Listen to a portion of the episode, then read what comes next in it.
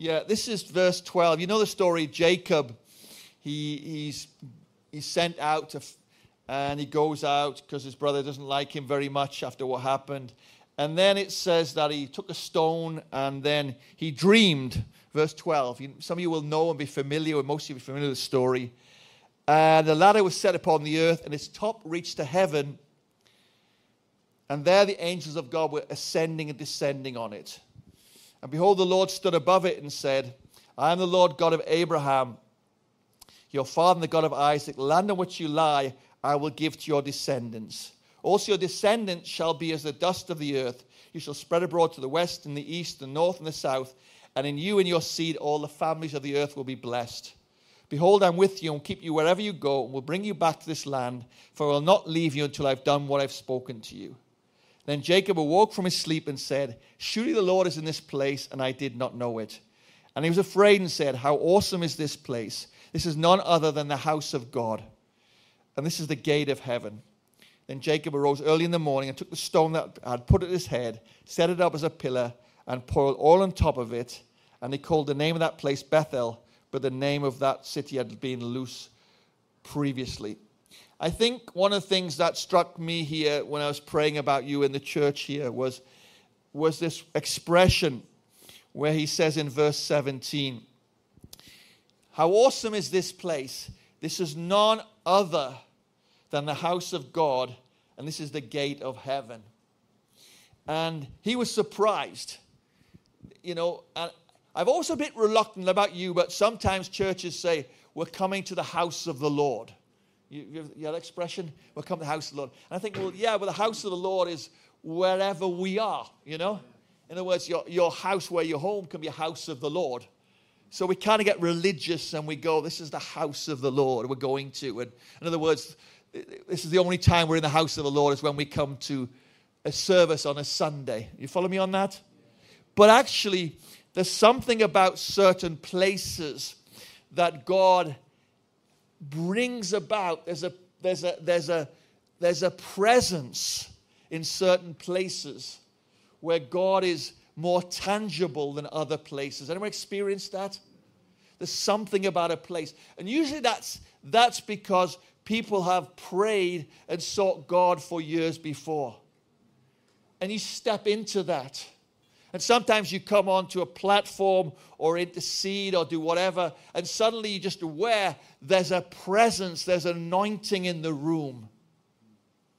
And sometimes you can you go with that anointing, you go with that presence of God, and you think that, wow, I'm so anointed now. Hallelujah. I'm moving in the power of God. But often it's the anointing of the house. Some of you know I was a church called Kensington Temple, Notting Hill Gate, which is where you were trained. I worked there for 20 years and I was serving there. And you know, you get up there and you preach and you're full of the power of God, the anointing of God, and you're. But part of that is the, is the presence in the room. Part of that is the presence of God that's, that's tangible in that place. Why? Because it's been prayed for and sought over over centuries. Some of you might know historically that was George Jeffreys' church originally, before it was called Kensington Temple. And when they when they returned to the church, they dug out all the foundations and they found so many crutches and other things that were left from people who got healed dramatically. In other words, there is an anointing in that house. You see I mean? That there's a place there. And so you step in that. But when you leave there, you think, well, I've got the anointing. But actually, you go to another place and you're not carrying that anointing anymore because the anointing was in the house. And that the struggle then for people who leave Kensington Temple or places like that is that you've, you've, you've, you've carried the anointing of the house, but you haven't developed the anointing for yourself so much. You know, following me? What do I mean by that? You've got the anointing of the house, and it's easy, you're flowing with it, but suddenly you're in this church or other place where people aren't so free and easy and you've got to get the anointing for yourself. I, I, I don't know if you fully understand that. There's times when you come in the presence of God and it's beautiful and it's wonderful and you enjoy that. But when you go back to a different environment or a different place, it's never quite the same. Do you understand? You follow me on that? In some ways, we have to then seek God for that presence because it's great to have it in the house like where we are now, but we always we don't always have it where we are in our homes or in our places or our places of work. But God wants us to have that same presence, that same anointing. Because where is God? Is He with us? He's with us. He's in us. He's with us, isn't it? But we've got to develop. Now, why I'm sharing this with you is I believe this place, and I've shared, Martin shared a little bit with me before about historically this place, even before you moved in, was a, was a church building, wasn't it? And you've come into that. So it's not like you've inherited something before you came in. And sometimes we inherit things, but our job is to take what we have received and take it further. And that's particularly true of young people. You know, you receive what you have received, but it's great, but we, we, we're meant to take it further. In other words, we're meant to grow. We're meant to grow in God, grow in the anointing, grow in the presence of God. And this is what this is about. This, this is a house of God. And he says, I didn't know it. I said, I didn't know this was. He said, he was afraid. Uh, surely the Lord's in this place, and I did not know it. And some of us don't know what's in, what, what's in our midst. And I'm sharing that with you because you're aware, uh, many of you are aware there's, there's, a, there's an anointing in this place. You know it. You know there's something here. And even when you, you carry it not just in this building, but you carry it in the community. You carry it as chase. So when you go across the road, was the URC church across there for Firestorm when I used to come? You carried it with you. Isn't that right? When they're great days, you remember the great days. I, well, I probably still have great days in Firestone, but we had some great days there. Uh, and it's because it's in the house. But it's not necessarily just this building, it is this building, but it's the house. It's you as a community. You carry that and so you can bring it and you can take it elsewhere and you go in that place and wow, it's still there. Even though, I don't know, I don't know about the URC church there. I think they said they're selling the building. Is that right? It could be dry as anything in that church. But when you go in and you bring that, whoa, it's powerful. Hallelujah. Wasn't it? It was powerful. God moved powerfully, dramatically. We, uh, that's the ones I know, and you were there every week. Probably a lot more was going on because you bring it with you. You understand me? This is, you are the house of God. And you can carry it and take it with you wherever you go. But in some ways, like I said with my group in Philippines, is that we, we work on the intercession, we work on the prayer. We want to get into that place where God is. Because we sometimes take for granted that God is with us. And He is with us but we kind of like, well, yeah, God is with us, but there's something about God where He says, Seek me and you shall find me. You know, go after me. Go after me. And it's the churches that go after God and seek God that see God come in unusual ways, in powerful ways. And this in this story here, it's the angels, isn't it? He's surprised. The angels are going up and down. He's kind of very surprised. What are these angels? What are these angels? Man, we need the angels, do we not? We need the angels. Think, well, why do we need angels? Because they are God's servants. Hebrews 1 says they're God's servants for us who inherit salvation. I call them the deacons. You know, deacons? What's a deacon's job? A deacon's job is to help the church, to help prepare and do places. Well, the angels are like deacons, they are there to help us, to serve us. And I want you to understand the role of angels is that angels are very powerfully present. But in some ways, we need to be open and welcoming to them. Now, what I mean by that? Well, I, I basically, you probably say, we welcome you, God, Father. We welcome the Son, God, the Holy Spirit. I often say as well, we welcome your angels, Lord. We welcome your presence. We welcome your supernatural presence. Come and visit us however you want to do.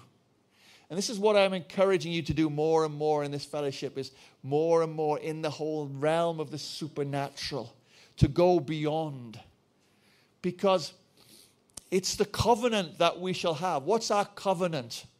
Our covenant is we'll dream dreams. Is that right? We'll see visions. And the Spirit will come upon us all, and we all shall prophesy.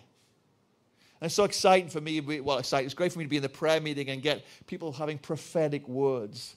The Bible says we shall all prophesy. In other words, we are all mouthpieces of God. Does that mean I'm a prophet? We're all prophets? Not necessarily, but we all can prophesy. So we're called to speak God's words. And so when the supernatural comes in the day of Pentecost, he said, This is this, this is that which is promised by the prophet Joel. And it will spirit will come upon all flesh, and you will dream dreams and have visions, old men and young men.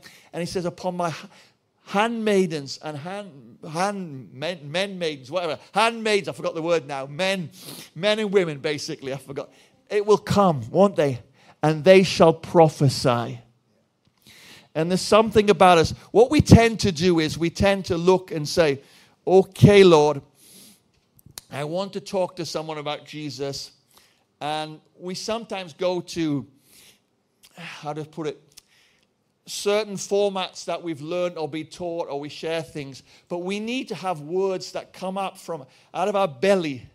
John 7 38, out of our belly will come forth streams of living water. You come out and you speak things that people are surprised about. People do not know. How do you know that about me? said the Samaritan woman to Jesus. How did you know that about me? Because he had information that came direct from the Father. And he was able to speak those words out.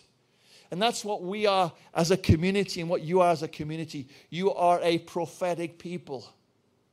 And some of you are moving prophetically, and some of you just need to kind of stir up. That's what he says in the scripture, isn't it, Timothy? Stir up the gift that's within you. Stir up the gift of prophecy.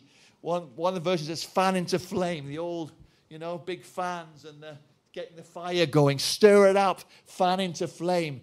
The gift is dormant among some of you. And I'm not looking, I don't know you very well, I don't know you personally, but stir up the gifts. Stir them up. Because when you stir them up, I tell you what, the devil gets really frightened. Because he's frightened by a prophetic people who speak the word of the Lord directly into people's lives. And God will give you extraordinary words, and it'll be, you'll be astonished by how much He will speak to you. You go, Where did that come from? That's God showing you and speaking to you. And you're going to be seeing, I can't believe it, you're going to see a demonstration of God. A demonstration of God more than you've seen previously. It's going to come, it's going to come. But it takes a little bit of saying, We're not going to be average. We're not going to be average. I don't think you're not a compromising people. You're not that. You understand that you're not a compromise, but you're not. you're not. We're not going to be average. We're going to push through. We've all been that place where we've prayed for people and people have not got well or they've got even died. We've all been there. You understand me? But we're going to push through. We're going to push through for what God says is possible. All things are possible for him who believes. Do you believe that? He is the God of the supernatural. We had that at the very beginning the fire of God. I, I, that's why I teach on the supernatural a lot, is that when you when you focus on that and, and discover it's in scripture and discover it's in church history, you discover that God can do far more than we expect or imagine. And we need that. And I just, I just, it's like, whoa, you're going to get to the place, oh, I'm believing for that, where you're going to truly say, truly God is in this place and I didn't know it. I didn't know it. In other words, something is going to happen that is so awesome, like you had with him. He's going to, whoa! In fact, what happens is when you go in that place, it's the fear of God that hits you. I was sharing with you about my first trip to Kenya, and we um, we went to this place in the Molo Mountains of Kenya, and we were there, and we were doing. We show the Jesus film, you know the Jesus film in the in the local language. And then we, uh, there was a thing that was delayed. We went to go somewhere else. We couldn't. So in the end, while they're showing the Jesus film, in this how to describe it, like a mud hut, round mud hut. We decide to pray for the sick people. And it's very dark in there, there's hardly any light. And there was this lady came in and, and she kind of bumped into me. And I thought how rude she is, you know, bumping into me. Well, I didn't know was she's blind. And she'd literally walked for miles, because the one we had cancelled, there's two blind ladies, walked for miles and to come to get prayer. You see, that's another thing about some people is that they, they, don't, they don't limit themselves. They will, then they're going to push through. Like the, that lady, isn't it, with the, the touched Jesus's thing, wasn't it? The blood. It's not, I'm going to I'm gonna get through the crowds. I'm going to get there. And these two blind ladies, and this lady, I remember this lady came there, and uh, Pastor Colin Dye was praying for her. And, and uh, suddenly he prays, and he says, and she says in a Kenyan language, I see a white man, I see a white man. It's like her eyes suddenly opened. And what was amazing was, among many things that amazing, she went out that time and they were just showing the, the healing of blind Bartimaeus. And she said, Stop the, stop the film, stop the film. Stop the film. And, you know, pause it, basically. Pause it. Said, This is what happened in the Bible. This is what's happened to me. I can see all of you now. And it was so incredible. Happened to two blind ladies, but they walked for miles to get there. And blind people walking through the fields is not easy. Know, it's not easy. But after that, everybody we prayed for got healed. It was revival. And it was, we almost were joking. We're having our meal. People are still coming. Like, you're going to pray now? Thank you, Lord, for healing them. Boom, and they're healed. It was, it was almost too easy. And it, but it was like at that point, suddenly, the awesomeness of God became real. It wasn't kind of a flippant thing. Oh, we'll pray, oh yeah, we'll it was, we're quite enjoying. And then suddenly, like, whoa, this is truly, this is truly the gate of heaven. This is truly God's presence. Just kind of awesome comes, and then fear comes upon you because you're dealing with a holy, powerful God. If someone says, "Oh, it's great. Oh, he's got healed. Fantastic. Yeah, that's great," but suddenly, whoa, this is too much. This is too much because this is not this is not natural this is so extraordinary and i'm saying what i'm saying to you there is that you're going to come into that place where you're going to come in i believe if you're pursuing that where god is going to do things in your midst where you're going to go like i know the americans use the word awesome a lot don't they it's awesome but truly full of awe truly full of awe. you're going to go how is this this is truly god this is truly god God in the midst of you. Hallelujah. Hallelujah. And of course, there was promises that he gave to, to Jacob about his descendants that will go into the nations. And I've shared about you a little bit that, you know, one of the promises to your church is, is not just for here, and of course it is for here, uh, for Enfield and this part of the North London, it's for the nations. And in you, in your seed, all the nations of the earth will be blessed. So I'm, I'm encouraging you to pray. Pray into your children. Pray into young people. Pray into them. The firestorm, praise God. Continue. Pray into them because it's in you and in your seed shall all the nations of the earth be blessed. And one of the challenges we face as we all get a little bit older, some of you got a bit older, is that right? You know, you get a bit older and uh, uh, that my, my brother-in-law bishop said to me, he said, you know, we, we will not be continuing on forever. Is that right, Ken? We can't continue forever. He said, I want you to come alongside and help us train the next generation. We want to train the next generation because we want the church to continue. So it started 35 years ago. There's six of them, and they've grown to a good size now. And but they'd all they've grown up together. So the main leaders are all of the similar age. And so they're now saying, how do we how do we get the next generation? That's through the house church planning and other things. And it's so exciting to see us. And the other week, um, we had a, a meeting where a, a friend of ours from America came over and preached. And he called all the young people to come forward, everyone under 25 years of age. And I, I was astonished. It was about 65% of the church was under 25 and, and kind of older. They weren't, they weren't the, little kids, they were 15 to 25. In other words, the generation is ready. And they've been equipped, they've been sent out to plant these churches, they've been sent out. It's a continuous thing. because it's in you, the Lord says, and in your seed. All the nations of the earth will be blessed. We are, we are grateful for our forefathers, are we not? We're grateful for those we stand in. We're grateful for all those who've imparted into our lives.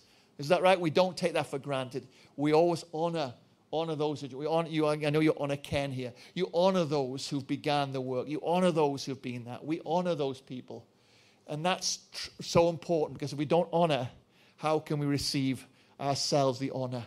But one thing I want you to understand is that it's in you and in your seed. So we have to prepare ourselves for the next generation. And they will touch nations that we have not touched. And so your role as an some of you are older is, is to continue to pray into that next generation. Pray into those young people. Pray into the children even who are who are still dancing around doing crazy things in front of fans here in, in the morning, you know? Yeah, uh, you know, this is what we're praying for, isn't it? So you're going to see that in you and in your seed. All the nations of the earth will be blessed. And finally, because I'm see kids are coming back, is that he consecrated and anointed that place. He said, This is where God is. This is what God's done.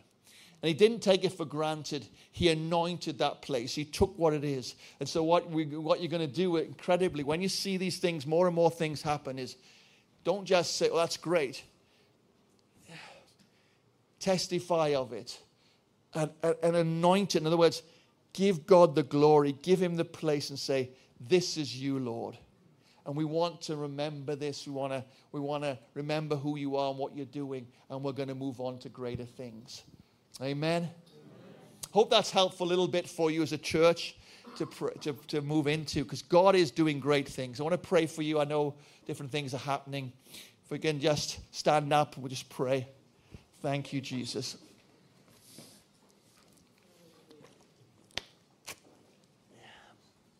Hallelujah.